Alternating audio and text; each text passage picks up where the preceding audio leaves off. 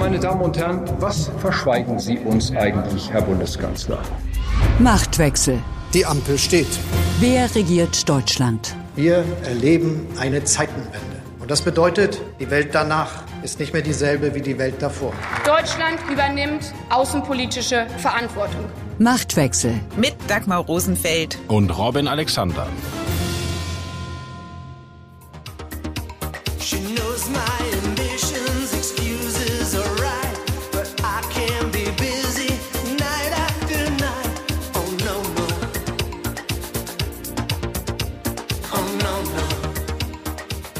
No, no. Das haben Olaf Scholz und seine Regierung in dieser Woche oft zu hören bekommen. Norwegen hat am Montag No zu einer Erhöhung der Gaslieferung gesagt. Schweden hat am Tag darauf ebenfalls No gesagt und die EU-Kommission hat nun ihr No zu einem Aussetzen der Mehrwertsteuer für die deutsche Gasumlage erklärt. In dieser Woche gab es allerdings auch einen Moment, in dem Olaf Scholz hätte laut und deutlich No sagen müssen, nämlich gegenüber dem Palästinenserpräsidenten Mahmoud Abbas. Doch der Kanzler hat geschwiegen. Über Senden und Empfangen, über Widerspruch und Widersprüchliches geht es in dieser Folge von Machtwechsel. Außerdem sprechen Robin und ich darüber, warum es sich in der Linkspartei mit dem Montag so verhält wie in Paul Maas Kinderbuch mit dem Samstag. Bei Ma kommt am Samstag das Sams und bei der Linkspartei kommt am Montag der Protest. Seit 1947 bis zum heutigen Tag hat Israel 50 Massaker in 50 palästinensischen Dörfern und Städten Der Yassin, Tamtura, Kafr Qasem und viele weitere. 50 Massaker, 50 Holocaust. Und bis zum heutigen Tag, tagtäglich, haben wir Tote, die vom IDF getötet werden, von der israelischen Armee. So hat Palästinenserpräsident Mahmoud Abbas am Dienstag auf einer Pressekonferenz im Bundeskanzleramt geantwortet, als ein Journalist ihn gefragt hat, ob er sich für das Attentat bei den Olympischen Spielen 1972 entschuldigen wolle. Neben Abbas stand Olaf Scholz und schwieg. Sein Regierungssprecher hatte die Pressekonferenz für beendet erklärt. Falls das der Grund für Scholz Schweigen war, wäre das zwar eine Erklärung, aber keine Rechtfertigung. Robin, wie konnte Scholz ein solch kommunikativer Fehler unterlaufen? Werbung Moin ihr Fußballverrückten. Ab sofort gibt es für euch jeden Morgen ab 6 Stammplatz. Euren Fußballstart in den Tag. Mit allem, was ihr wissen wollt und müsst. In kompakten 15 Minuten sorgen wir dafür, dass ihr mitreden könnt. Für die Kantine, die WhatsApp-Gruppe oder den Stammtisch. Wer uns gehört hat, der gibt da überall den Ton an. Wir ordnen ein, wir werden. Wir überraschen und wir sind manchmal auch frech. 80% von euch und ich krauen sich auch mal an den Eiern. Folgt Stammplatz Stammplatz auf der Podcast-Plattform eurer Wahl, um keine Folge mehr zu verpassen. Wir freuen uns auf euch. Werbung Ende. Das ist wirklich eine ganz wichtige Frage und ich finde erstmal richtig, dass du sagst, es ist ein kommunikativer Fehler, weil inhaltlich ist ja völlig klar, dass Olaf Scholz den Holocaust nicht relativiert. Das weiß jeder. Er hätte es aber sagen müssen. Warum ist das unterblieben? Ich habe mich da mal auf die Suche gemacht. Ich hole ein bisschen aus, aber ich glaube, es wird interessant. Scholz landete sehr kurz vorher auf dem Regierungsflughafen, das ist so ein militärischer Teil in Berlin beim richtigen Flughafen. Und ich saß auch in diesem Flugzeug und deshalb habe ich und viele andere Kolleginnen die PK auch gar nicht mehr erreicht, weil nämlich Scholz vom Flughafen mit einem Hubschrauber ins Kanzleramt geflogen ist, um dort Abbas zu treffen. Also er kann auch nicht lange vorher mit ihm gesprochen haben.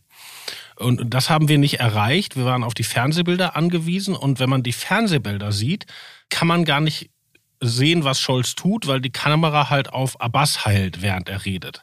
Ich habe mir aber ein Handyvideo von einem Kollegen besorgt, der das aus einer anderen Perspektive aufgenommen hat.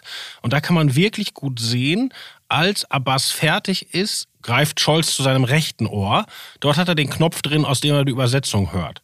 Und das könnte man als Zeichen deuten, dass er möchte, dass die Pressekonferenz beendet wird, was dann ja auch geschieht. Es kann aber auch sein, dass er etwas sagen wollte, weil tatsächlich, bevor er redet, nimmt er diesen Knopf im Ohr immer raus. Also die nachgeschobene Erklärung des Bundespresseamtes Scholz habe antworten wollen, habe sagen wollen, in Deutschland kann man den Holocaust nicht relativieren und woanders auch nicht. Also hätte einfach sagen sollen, das ist Unsinn. Das wäre verhindert worden, weil sein Sprecher zu schnell die PK abgebrochen hat. Das ist ja die nachgeschobene Erklärung. Ob die stimmt, sagen auch diese Fernsehbilder nicht eindeutig. Am Ende ist es aber irrelevant, weil es ist das Kanzleramt des Olaf Scholz, es ist der Sprecher des Olaf Scholz. Er hätte notfalls auch seinem eigenen Sprecher ins Wort fallen müssen und sagen müssen, nein, die PK ist nicht zu Ende, das kann so nicht stehen bleiben. Der Holocaust war ein historisch einmaliger Zivilisationsbruch, was man halt sagen müsste. Und das ist unterblieben dass Scholz da nicht geschaltet hat im wahrsten Sinne des Wortes. Glaubst du, das hat mit Überanstrengung nach einer langen Reise zu tun, mit Überforderung oder was ist deine Erklärung? Nein, er war nicht besonders müde. Also ähm, er war am Vortag in Norwegen da war ich ja mit, das waren aber keine anstrengenden Gespräche. Er ist dann am Abend nach Stockholm geflogen. Er war auch nicht in der Hotelbar, die wird nämlich in Stockholm um 1 Uhr zugemacht, auch im Grand Hotel und alle werden rausgeschmissen. Also er hat geschlafen und auch die Termine in Schweden, das waren viele Good-Termine. Er hat dann noch einen Elektro-Truck gefahren. Er war ausgeruht. Ich möchte eine andere Erklärung anbieten, die sehr viel mit der Person Olaf Scholz zu tun hat und einer Stärke von Olaf Scholz, die sich in diesem Moment allerdings in eine fatale Schwäche verwandelt hat. Olaf Scholz ist ein Politiker, der zutiefst Reflexen misstraut. Nicht nur bei anderen, sondern auch bei sich selbst. Also der ist jemand, der auch der eigenen Intuition nicht folgt, sondern jede politische Handlung und jede Kommunikation auf dieser Ebene ist auch schon eine politische Handlung, vorher überdenkt, überdenkt, was da passiert, danach, was das für Folgen hat, der mit seinem Team darüber spricht. Also er misstraut Reflexen auch seinen eigenen Reflexen. Und in diesem Fall hätte es aber eines Reflexes gebraucht, nämlich des Reflexes zu sagen, nein, der Holocaust ist nicht das gleiche wie die israelische Besatzung, auch wie die Verbrechen, die partiell unter dieser Besatzung passiert sind. Das ist nicht das Gleiche. Das hätte der Reflex sein müssen. Und diese Stärke der kontrollierten Kommunikation, des Bedächtigen, des, des Kontrollierten, des Geplanten, wie gesagt, eine Stärke von Scholz, war in dem Moment eine schwere Schwäche. Scholz hat ja jetzt in einem Tweet nochmal klargestellt, er sei zutiefst empört über die unsäglichen Aussagen des palästinensischen Präsidenten. Gerade uns Deutsche ist jegliche Relativierung des Holocaust unerträglich und inakzeptabel, so hat es Scholz bei Twitter geschrieben. Reicht das, um diesen wirklich schweren Fehler wieder gut zu machen, in Vergessenheit geraten zu lassen? Und hat das, was da gestern im Bundeskanzleramt passiert ist, Auswirkungen auf Deutschlands Rolle auch im Nahostfriedensprozess? So weit würde ich nicht gehen. Einmal glaube ich, äh, sollte man diese Rolle, die Deutschland da spielt, nicht überschätzen. Da sind die Amerikaner immer schon wichtig und mittlerweile sind da auch die Golfstaaten für Israel wichtig geworden. Also diese Idee, die ja mal Joschka Fischer hatte, Deutschland könnte den Nahostkonflikt befrieden, ich glaube, das ist einfach nicht der Fall. Und es war einfach ein Unglück. Und das ist auch schnell bemerkt worden. Also noch im Kanzleramt ist der Regierungssprecher zu den dort anwesenden Journalisten gegangen und hat gesagt, Scholz hat sich geärgert, dass er es nicht gesagt hat, es war ein Fehler. Dann hat eine andere Regierungssprecherin bei den Kollegen von Bild angerufen und einen O-Ton gegeben, dass das ein Fehler war. Scholz hat es jetzt nochmal selber auf Twitter geschrieben, in Deutsch und auf Englisch. Also er, er, er versucht, das wiederzuholen. Und interessant ist auch, wenn man vorher die PK anguckt, versucht ja Abbas vorher schon einen Stunt. Er nennt nämlich Israel einen Apartheidstaat. Also er spricht das Wort Apartheid aus. Und das ist ja ein Signalwort. Das ist das Wort in diesem misslichen antikolonialen Diskurs, der jetzt paradoxerweise von links versucht, den Holocaust zu relativieren und zu sagen, der Holocaust ist eigentlich nur ein Phänomen von vielen im europäischen Kolonialismus und ist vergleichbar mit der Apartheid in Südafrika. Also Abbas nutzt dieses Triggerwort und da widerspricht dem Scholz sofort. Also Scholz sagt, nein, das mache ich mir nicht zu eigen. Also darauf war er vorbereitet wieder Reflex versus Vorbereitung und hat das Richtige vorbereitet getan. Auf die Nummer mit dem Holocaust war er nicht vorbereitet, weil die ja auch völlig unfassbar ist. Also ich meine, was geht in, in diesem Abbas vor, dass er das tut? So. Und ich glaube, dass man das, also die israelische Regierung hat reagiert, der Ministerpräsident hat selber noch am Abend auf Twitter sich geäußert, aber er hat äh, Scholz völlig rausgelassen. Und ich glaube, dass auch die Israelis verstehen, dass da etwas schiefgelaufen ist. Und das Unglück geht ja noch tiefer, weil das steht ja auch alles jetzt in dem Kontext dieser völlig unglückseligen Dokumenta. Also dieser Kunstausstellung, wo man auf die törichte Idee kam, Kollektive aus dem globalen Süden, das ist ja das politisch korrekte Wort für das, was man früher Dritte Welt nannte, einzuladen, die so eine Mischung aus Politik und Propaganda machen und ganz klar antisemitische Bildsprache nutzen. Und diese von außen könnte bei einigen bösen Willen konstruiert werden, dass die Deutschen sich diese Perspektive des globalen Südens und der universitären Linken, die eben sagen, Holocaust war nur eins von vielen Verbrechen, dass das in Deutschland geduldet wird. Und das war töricht, dass die Kulturstaatsministerin Claudia Roth das so lange geduldet hat. Und jetzt scheint dieser Scholz-Lapsus genau in dieses Bild zu passen, aber er passt wirklich nicht. Es war, wie beschrieben, ein schwerer kommunikativer Fehler aber inhaltlich ist klar, wo der deutsche Bundeskanzler steht. Diese Woche ist ja insgesamt nicht sonderlich erfolgreich für Scholz gewesen. Ich komme jetzt auf seine Skandinavienreise, bei der du ihn ja begleitet hast, Robin. Und so herzlich er da von seinen sozialdemokratischen Kollegen und Kolleginnen empfangen worden ist, so herzlich haben sie ihn auch in Sachen Gas abblitzen lassen. Robin, wie war dann die Stimmung auf dieser Reise? Wie hat Olaf Scholz diese Absagen aufgenommen und hat er ernsthaft mit Zusagen vorher gerechnet? Nein, das hat er nicht, weil klar war, dass da einfach nicht mehr geht. Also der norwegische Ministerpräsident hat das erklärt. Wir machen schon, was wir können. Wir haben unsere Unternehmen gebeten, sozusagen rauszuholen, was rauszuholen ist. Und auch in der Spitze werden bis zu 10 Prozent mehr geliefert. Also die Norweger liefern ja Gas. Und mehr geht technisch einfach nicht. Also das war sozusagen, ich glaube, dass dieser Mann wirklich willig ist zu helfen und ehrlich gesagt, die verdienen da ja auch gut dran. Aber dass technisch mehr nicht geht. Und aus der Delegation. Aber kurze Frage, Robin. Wenn du vorher weißt, es wird ein No auf deine Anfrage geben, warum fragst du dann überhaupt? Aus der Delegation konnte man dann erfahren, für diesen Winter ist nicht mehr drin aber es kommt ja auch noch der Sommer. Und ich meine, wenn es ganz gut läuft, hält das Gas, was jetzt in den Speichern ist, uns im Winter warm. Aber danach ist es weg. Und dann müssen die Speicher ja auch wieder gefüllt werden. Und die sind ja jetzt noch mit russischem Gas gefüllt worden. Also es ist auch wichtig, was die Norweger im nächsten Sommer tun, im nächsten Winter und wahrscheinlich auch im übernächsten Sommer. Und das sind ja auch, also die, die, diese Gasdinge sind ja auch Sachen, äh, da kann man, wenn man das kurzfristig bestellen muss, dann wird es extrem teuer. In der Lage sind wir ja gerade. Deshalb ist es auch äußerst sinnvoll, mit Lieferanten langfristige Gespräche zu führen. Und interessant war, das ist so ein bisschen angedeutet worden aus dem Umfeld Scholz, die Norweger haben ja diese wahnsinnig vielen Rohstoffe, aber auch ein großes Klimabewusstsein. Und eigentlich wollen die auch weg von dieser sehr einseitigen Gasförderung und auch in der norwegischen Gesellschaft ist es umstritten, wie viel Gasvorhaben man überhaupt noch erschließt. Und man hofft so ein bisschen aus Deutschland, dass sich die Debatte in Norwegen angesichts der europäischen Energiekrise verschiebt und dass die norwegische Politik und Wirtschaft erreichen kann gegen gesellschaftliche Widerstände, dass noch mehr Gas erschlossen wird. Und dann könnte natürlich mittel- und langfristig auch noch mehr geliefert werden. Eine Erkenntnis von dir aus dieser Reise ist ja gewesen, dass Deutschland gerne möchte, dass die anderen sich bewegen, gleichzeitig aber sehr stur an seiner energiepolitischen Wende, also hin zu Sonne und Wind festhält. Und so sagen, all das, was schmutzig ist, in Anführungszeichen, den anderen überlässt, aber dann davon gerne nimmt. Ja, das, das war wirklich ein durchgängiges Motiv dieser Reise. Also Scholz hat immer erzählt, hier bin ich unter Freunden, das sind alles Sozialdemokraten und die sind alle auf dem Weg zur Energiewende und die haben das Scholz umgekehrt auch erzählt. Aber wenn man da genau hingehört hat, der Norweger zum Beispiel hat sehr dafür geworben, dass die die CCS-Technologie anwenden dürfen. Also das heißt Carbon Capture and Storage. Das ist die Idee, dass man CO2 sozusagen wieder einfängt und wieder in die Erde einbringt. Und der Norweger hat gesagt, wir haben das, machen das schon 30 Jahre, super Fortschritte und wir können die gesamten Emissionen Europas irgendwann unter der Ostsee verpressen.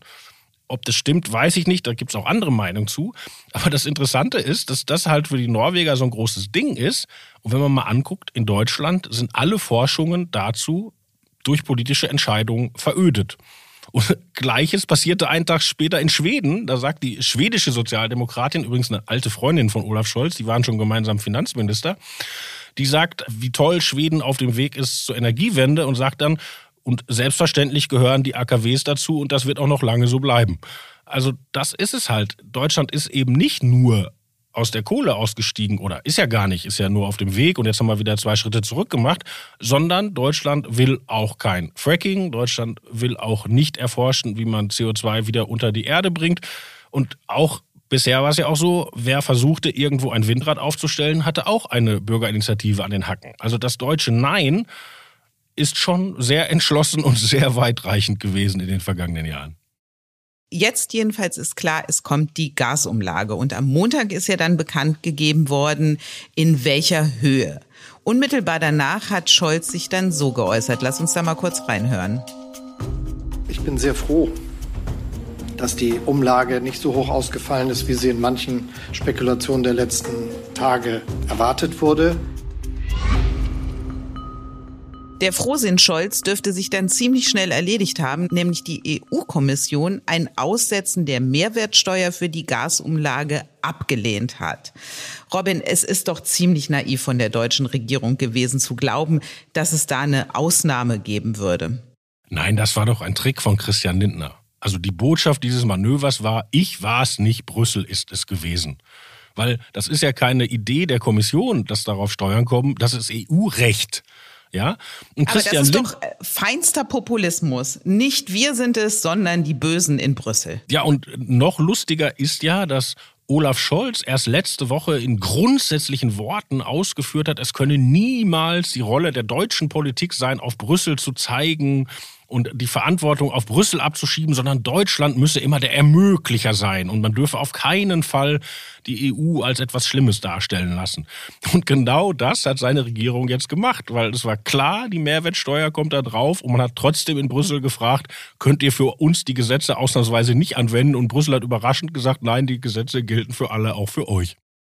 Robert Habeck hat dann auch ziemlich deutlich gemacht, dass es nicht leicht ist für einen verantwortlichen Politiker, so etwas wie die Gasumlage verkünden zu müssen. Lass uns mal ganz kurz hören, was er gesagt hat. Es ist natürlich so, dass es für Politiker nicht attraktiv ist, höhere Belastungen zu verkünden. Bei Habeck ist es dann nicht so, dass er mit dem Finger nach Brüssel zeigt, sondern er macht etwas, was kommunikativ wirklich geschickt ist, wie ich finde. Er erklärt, dieser Schritt sei nicht alternativlos. Und das ist ja ein verbaler Konterpunkt zumindest zum Merkel-Regierungsstil der Alternativlosigkeit in Krisenzeiten. Und was Habeck dann auch macht, er zeigt die Alternative zu einer Umlage auf und benennt sie. Und das ist folgendes. Die Alternative ist nicht keine Umlage. Die Alternative wäre der Zusammenbruch des deutschen Energiemarktes gewesen und damit weite Teile des europäischen Energiemarktes. Bam. Verfängt diese Kommunikation, Robin? Das ist eine interessante Frage, ob die Leute ihm das glauben, weil sachlich stimmt es natürlich nicht. Also das ist ja ein rhetorischer Trick. Das ist Merkel hätte gesagt, es ist alternativlos und äh, Habeck sagt, die Alternative ist der Weltuntergang. So. Und das stimmt natürlich nicht, weil äh, es gibt ja noch eine Menge andere Länder, die solche Probleme haben und die arbeiten mit Gaspreisdeckeln und sonst was. Und natürlich hätte der Staat auch so bei den Versorgern einsteigen können. Also die Gasumlage oder eigentlich heißt das ja Gasbeschaffungsumlage ist ja jetzt ein Instrument, das die sich überlegt haben, um zu verhindern, dass äh, vor allen Dingen ein Marktteilnehmer, das ist ja dieser, diese Firma Uniper, die anderen wollen die ja gar nicht, dass es die sozusagen vom Markt fegt. Und dafür gibt es sehr gute Gründe. Aber man hätte sich natürlich auch was anderes vorstellen können. Deshalb ist der Satz von Habeck, Gasbeschaffungsumlage oder Zusammenbruch der Energieversorgung, der stimmt so nicht. Die Verbraucher zur Kasse zu bitten, hat das was damit zu tun, dass man ja gleichzeitig als Regierung die Schuldenbremse wieder einhalten möchte. Ich meine, in der Finanzkrise galt für Banken too big to fail und deswegen springt der Staat ein. Hätte ja jetzt, wie du sagst, auch bei großen Energiekonzernen gelten können, tut es aber nicht, weil man an der Schuldenbremse festhalten will. Das wäre mir zu monokausal. Also ich finde, bei dieser Gasbeschaffungsumlage, die ist vom Grundgedanken gar nicht unintelligent, weil also die, dieser Versuch, den Zusammenbruch eines großen Marktteilnehmers zu verhindern, der, der ist vernünftig, der ist richtig. Und die Idee, die Preissignale nicht völlig rauszunehmen, damit die Leute so eine monetäre monetäres Incentive haben, tatsächlich einzusparen, den finde ich auch vernünftig. Mir stellen sich zwei Fragen, oder glaube ich, stellen sich vielen Leuten, warum eigentlich nur die Leute, die eine Gasheizung haben? Ja, weil ich habe jetzt mal in meinem Umfeld gefragt, viele Leute wussten überhaupt nicht, wie ihre Mietwohnung geheizt wird. Also ob du irgendwo wohnst, wo mit Gas geheizt wird oder ob du an die Stadtwerke Neukölln angeschlossen bist, das ist ja eigentlich eher ein Zufall. Ja? Also dass wir sozusagen als Solidargemeinschaft jetzt nicht alle Bürger nehmen, sondern alle Gaskunden, finde ich erklärungsbedürftig. Und natürlich, das klingt jetzt ein bisschen so, als spräche ich den Text von Saskia Esken, aber warum nicht, wenn sie mal recht hat? Es sind ja auch in der Energiewirtschaft gerade massige Gewinne werden da gemacht. Und warum man da sich nicht etwas überlegt, wie man die sozusagen auch in diese solidarische Finanzierung einfließen lässt, ich finde, die Frage darf man stellen. Oh Gott, wir sind wirklich in der Krise, wenn du jetzt Saskia Esken Positionen vertrittst. Das hätte ich mir auch nie träumen lassen, lieber Robin. Es geht hier nur Aber um Sachlichkeit. Von jeder, natürlich. Auch, auch die Linkspartei oder die SPD oder Frau Esken machen mal gute Vorschläge oder stellen gute Fragen. Okay, gute Vorschläge will ja jetzt auch die Regierung mit ihrem dritten Entlastungspaket machen, weil You never walk alone, der Lieblingssatz unseres Kanzlers im Moment. Was ist denn da geplant an möglichen Maßnahmen, die ja vor November noch kommen müssen oder sogar vor Oktober, wenn die Gasumlage ab da gilt? Na, ein bisschen was wissen wir ja schon, weil dieses Lindnersche Steuerkonzept, über das wir in der letzten Woche gesprochen haben, das soll ja Teil dieses Entlastungspaketes werden. Ja, also der Vorschlag für sozusagen den Normalverdiener, den wissen wir jetzt schon. Es aber dann aber kommen ja Menschen wie Saskia Esken, die du ja neuerdings total super findest, und sagen, die sozial Schwachen, die müssen erst recht entlastet werden. Und das sehen sie ja nicht in dem Lindner-Vorschlag. Ja, das stimmt auch. Es schon, muss schon wieder Frau Esken recht geben, weil Leute, die keine Steuern zahlen, kann man auch nicht steuerlich entlasten. Ich würde nur nicht so weit gehen, wie Frau Esken dann zu sagen, dann entlasten wir aber niemanden. so. Du entlastest alle. Also wie möchtest du diejenigen entlasten, die keine Steuern zahlen? Oder wie will die Regierung sie entlasten? Also was wir wissen ist, dass die was beim Wohngeld machen wollen. Ja, beim Wohngeld sind ja auch Heizkosten mit drin. Das kriegen jetzt in Deutschland, glaube ich, ein bisschen über 600.000 Leute. Und das soll so verändert werden, dass das eine Menge, Menge mehr Leute bekommen. Ja? Da sind sie sich schon ziemlich einig viele andere Dinge sind sie sich aber nicht einig. Also da haben jetzt alle Parteien ihre Vorschläge auf dem Markt und auch alle Flügel aller Parteien, vor allen Dingen der linke Flügel der Grünen und der SPD. Und was ich erstaunlich finde, ist, und auch da ist Olaf Scholz eigentlich dem eigentlichen Ampelplan schon ein bisschen untreu geworden. Die haben ja immer gesagt, wir konzentrieren uns auf das, was machbar ist. Also wir tragen nicht unsere ideologischen Verschiedenheiten aus, wir blockieren uns nicht wie SPD und Union in der großen Koalition, sondern wir überlegen hinter den Kulissen, worauf können wir uns einigen und das machen wir dann. Und nach dieser Logik hätte doch das ganze Entlastungspaket gemeinsam vorgestellt werden müssen. Ne? Also hätte dann Herr Habeck seine Gasumlage und vielleicht Herr Heil seine Sozialleistung und Herr Lindner seine Steuersenkung. Und dann hätte man gesagt, so, das sind alles unsere Vorschläge, das ist unser Paket. Und jetzt sind erst die Vorschläge draußen und dann beginnt der Abstimmungsprozess. Und wir wissen auch noch gar nicht, wann der fertig sein soll. Ne? Scholz hat mehrfach dieses Paket jetzt angekündigt. Auf Nachfragen in der Bundespressekonferenz ist er einer Festlegung auf, wann kommt es, ausgewichen. Was man aus der Regierung hört, ist, die Gasumlage tritt ja sozusagen in Kraft 1. Oktober und kickt rein im November. Und die Idee der Regierung ist, vorher soll man fertig sein, dass die Leute also nicht belastet werden, bevor sie an anderer Stelle entlastet werden. So, und wenn man überlegt, dann nimmt man den November als dann muss es laufen, kann man sich ja vorstellen, bald wird man sich einigen müssen. Und man wird ja eine Kompensation schaffen müssen für die Mehrwertsteuer, die ja jetzt tatsächlich obendrauf kommt und die Gasumlage ja nochmal ordentlich steigen lässt. Wir haben ja schon darüber gesprochen, dieses Blame Game, dass man da Brüssel dazu zwingen musste zu sagen, die Gesetze gelten auch für Deutschland. Und Brüssel hat aber, also ein Kommissionssprecher von Frau von der Leyen hat den interessanten Satz gesagt, wir sind uns mit der Bundesregierung einig, dass wir eigentlich darüber keine zusätzliche Belastung wollen. Also Brüssel signalisiert schon mit fliegenden Fahnen, wir überlegen uns mit euch gemeinsam was, dass diese Steuer nicht noch on top kommt. Im Hinterzimmer. Im politischen Berlin macht derzeit eine Geschichte die Runde, die die Erzählung vom energiepolitischen Versagen der Regierung Angela Merkel noch festigt. Robin, was ist das für eine Geschichte, die da erzählt wird? Ja, die möchte ich erstmal in den Kontext stellen. Es ist ja so, dass Olaf Scholz im Moment den Eindruck erweckt, seit ich regiere, läuft es alles viel besser. Es tut ehrlich gesagt jeder Politiker, der irgendwo regiert. Aber Scholz tut es ganz entschlossen. Also seit er regiert, geht es mit der Bundeswehr aufwärts wegen dem Sondervermögen. Und seit er regiert, kümmert man sich, um aus der Gasabhängigkeit rauszukommen und so weiter und so fort.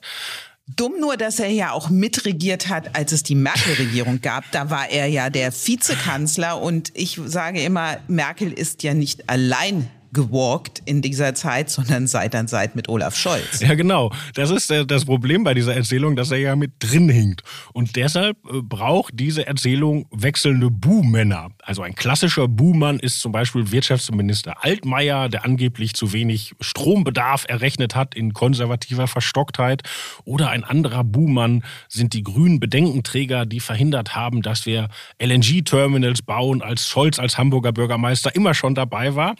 Und jetzt gibt es einen neuen Buhmann, nämlich Peter Harry Carstensen. Die älteren Hörer erinnern sich, das war dieser stets freundliche Ministerpräsident von Schleswig-Holstein. Ja?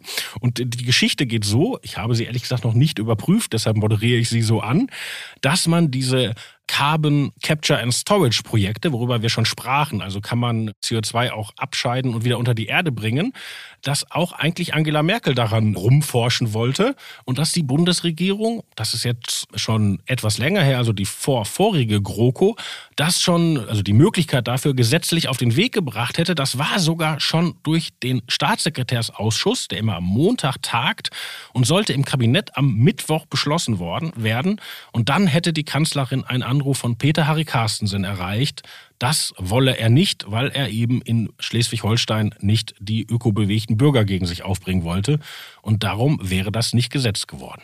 Ist schon lustig, oder? Weil Merkel hat sich ja immer sehr wenig um ihre CDU-Männer und Ministerpräsidenten geschert. Dass da ein Herr Carstensen mit einem Anruf so eine ganze Strategie umkippt, bemerkenswert, oder? Ehrlich gesagt, ich glaube, also wie gesagt, ich habe das noch nicht überprüft, ob es tatsächlich so stattgefunden hat, aber eine innere Wahrheit liegt da schon drin. Weil diese Technologieskepsis, über die wir in diesem Podcast schon sprachen, dieses typisch deutsche Bedenkentum, das war ja nicht eine Merkelsche Privatmeinung. Merkel hatte oft mehr gewollt, aber hatte sich gescheut, dies gegen Widerstände durchzusetzen. Und auch gegen Widerstände von Ministerpräsidenten. Deshalb gehen wir mal an die Recherche dieser Geschichte, aber eine gewisse Anfangsplausibilität wollen wir ihr doch zubilligen. Die Erkenntnis der Woche. Tell Me Why I Don't Like Mondays haben die Boomtown Reds gesungen und Robin, ich erspare dir jetzt dieses Lied an dieser Stelle. Das ist doch super, das hättest du mal spielen können. Ach, das magst du. Eine westliche Popkultur. Amerikanisierung, da sind wir doch hier für. Ich versuche dich doch von aus deiner dumpfdeutschen jetzt bin ich gespannt. und so weiter Ecke. Wir sprachen schon mal darüber. Ich liebe die deutsche Sprache und die deutsche Musik. Also, wir waren bei Why I Don't Like Mondays. Die linke, aber auch rechtsextreme Bewegungen wie Pegida hingegen mögen den Montag besonders gerne, wenn es ums Demonstrieren geht. Und mittlerweile ist der Montag zum Symbol für soziale Proteste verkommen. Dabei sind die Montagsdemonstrationen ja etwas viel Größeres gewesen. Sie waren das Fundament der friedlichen Revolution, die am Ende die DDR zum Einsturz gebracht hat. Diese Geschichtspanscherei, wie konnte es dazu kommen? Robin, tell me why. Ja, ich bin darüber genauso bestürzt wie du, weil ich habe ja in Leipzig studiert in den 90ern und ich kann mich noch erinnern, wie die Leute erzählt haben, was das für die für eine Belastung war. Weil als die Montagsdemonstrationen angefangen haben, war ja gar nicht klar, ob das gut ausgeht. Da stand ja die chinesische Lösung im Raum. Und ich weiß noch, da in Leipzig gibt es so eine große Agrarmesse. Da sind die ganzen Ställe geräumt worden und da ist so ein provisorisches Krankenhaus eingerichtet worden. Und die Demonstranten haben natürlich wahnsinnige Angst bekommen, dass das halt Vorbereitungen sind für die gewaltsame Niederschlagung. Also wer dahin ging, hat wirklich was riskiert. Und das jetzt zu nehmen für sozialen Protest in der Demokratie und dann noch von der Linkspartei, weil wenn man mal ehrlich ist, die Linkspartei ist ja die Nachfolgepartei der SED, also gegen die gingen die originalen Montagsdemonstrationen, das ist schon eine Unverschämtheit. Wer sind denn da die Rädelsführer bei den Linken, die das so zu ihrer Sache jetzt gemacht haben?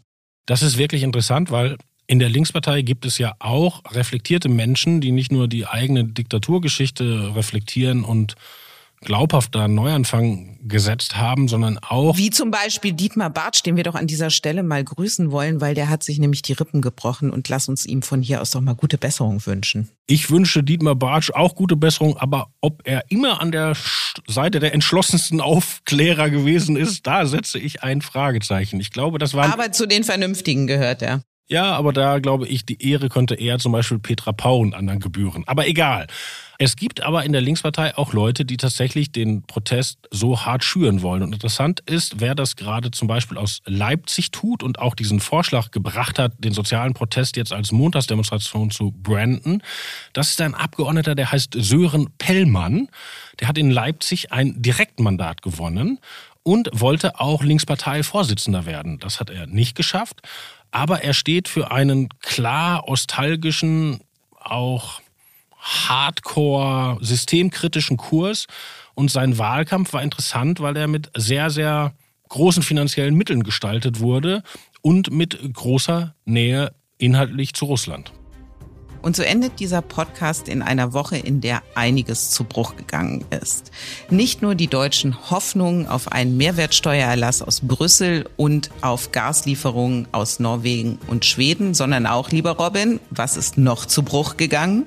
Nicht nur die Rippen von Dietmar Bartsch, sondern auch das Schlüsselbein von Friedrich Merz. Der CDU-Vorsitzende hatte einen Unfall und wir wünschen hier parteiübergreifend allen gute Besserung. Meine Empathie ist besonders hoch, weil ich habe mir auch schon mal das Schlüsselbein gebrochen und das tut echt weh. Und den Schmerz teilen wir und das letzte Wort aber, das teilen wir nicht, lieber Robin, sondern das gehört wie immer nur dir ganz alleine. Auf Wiederhören.